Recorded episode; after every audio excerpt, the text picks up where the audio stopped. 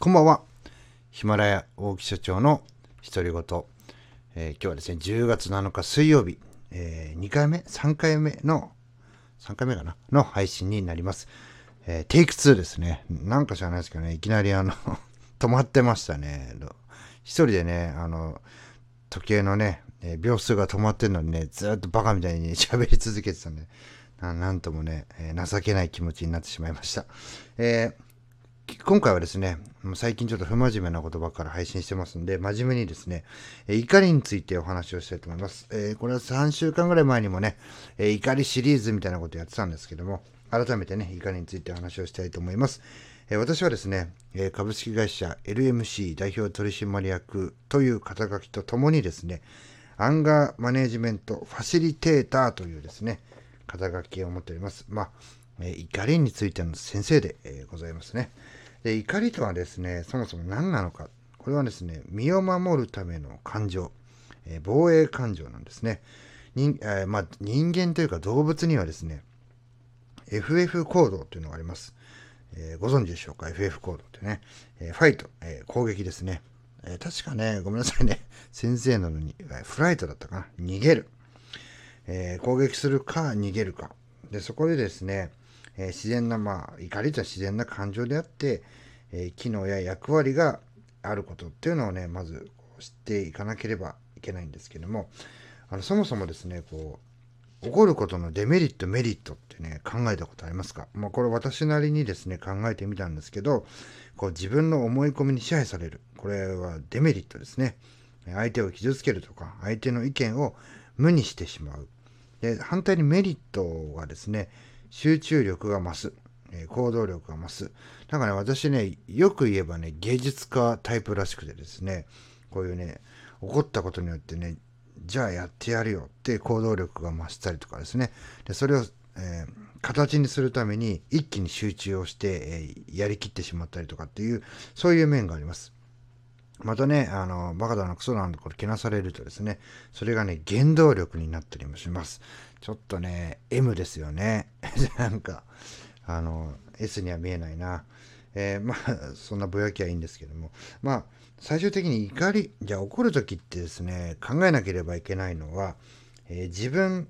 と、プラス相手に、その怒る相手にとってですね、長期的、健康的な側面から考えて、メリットになるのか、その起こったことが、相手や自分、その長期的に考えた時に、健康的な部分からもメリットになるのかどうかっていうのをですね、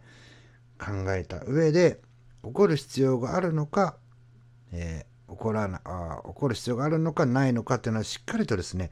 区分けしていきましょうというのが、そういうことを教えるのがアンガーマネジメントファシリテーターの仕事なんですね。えー、このね、よくあの僕もね、その資格取った時言われたんですけども、アンガーマネジメントファシリテーターの資格取りましたとかって言うとね、じゃあね、すげえ極端にね、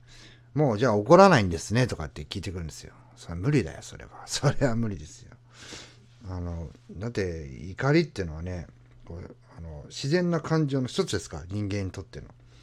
もう怒りのない人はいないし、なくすことも不可能。これ感情表現ですからね。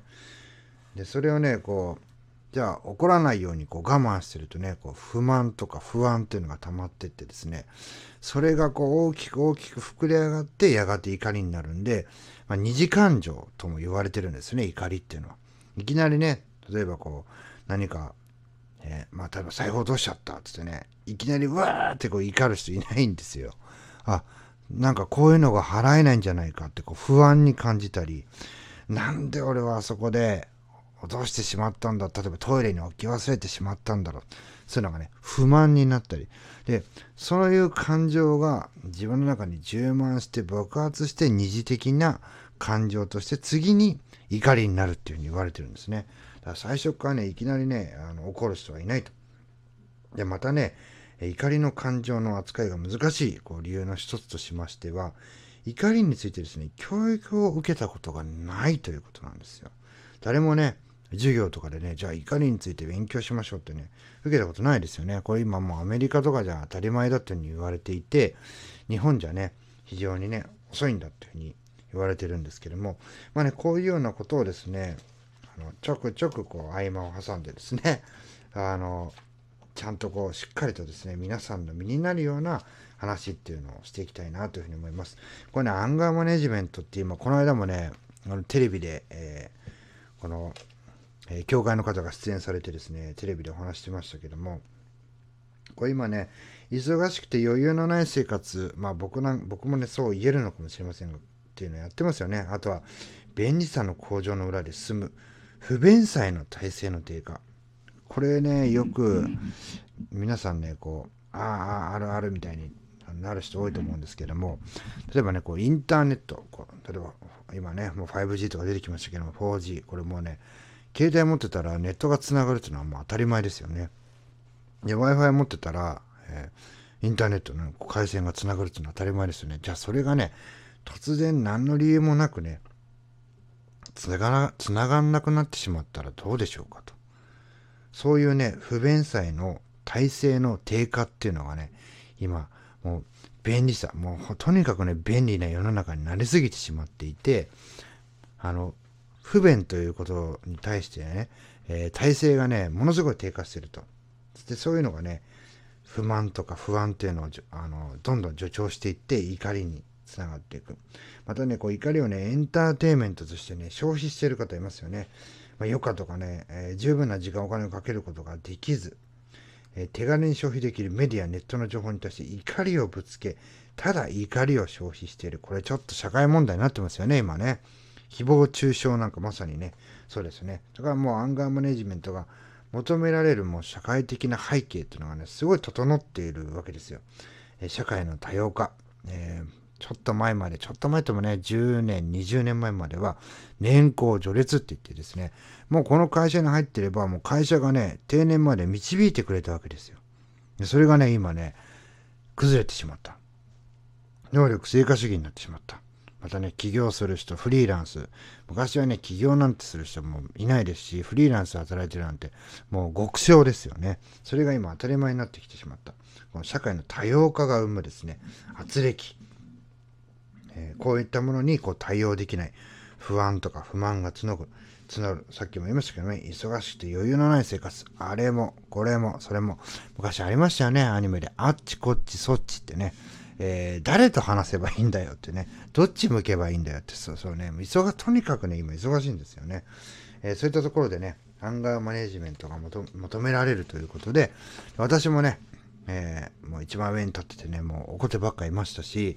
子供が生まれるっていうこともあってですね、その怒りっていうものをですね、なんか抑えなきゃいけないみたいなね、変な感覚で言ったんですけども、えー、そんなね、抑える必要ないんだと。必要な、必要があれば起こればいいし、必要じゃなければ起こらなければいいと。ただし、じゃあその判断条件としてはね、えー、冒頭でもお話ししましたけども、え、長期的、健康的なあ視野、え自分プラス相手にとって長期的、健康的にメリットになるのかどうかっていうのを考えた上で起こる必要があるのかないのかっていうのを判断していきましょう。で、そのためのね、えー、もうたくさんね、いろんなね、あの、怒りをね、こう判断するための材料とかね、あの、技みたいのがいっぱいありますんで、そんなこともね、お話しさせていただければなというふうに思っています。今日はですね、なんかね、あの、もったいぶって話してるような感じかもしれませんけど、入り口部分としてですね、ちょっと怒りについてお話をしてみました。またね、こういった講義がどんどんどんどんね、えー、皆様のためになるような話をしていきたいなというふうに思います。えー、アンガーマネジメントファシリテーターの大木でした。最後までご清聴いただき、あ、ご視聴いただきありがとうございました。また次の配信でお会いしましょう。さよなら。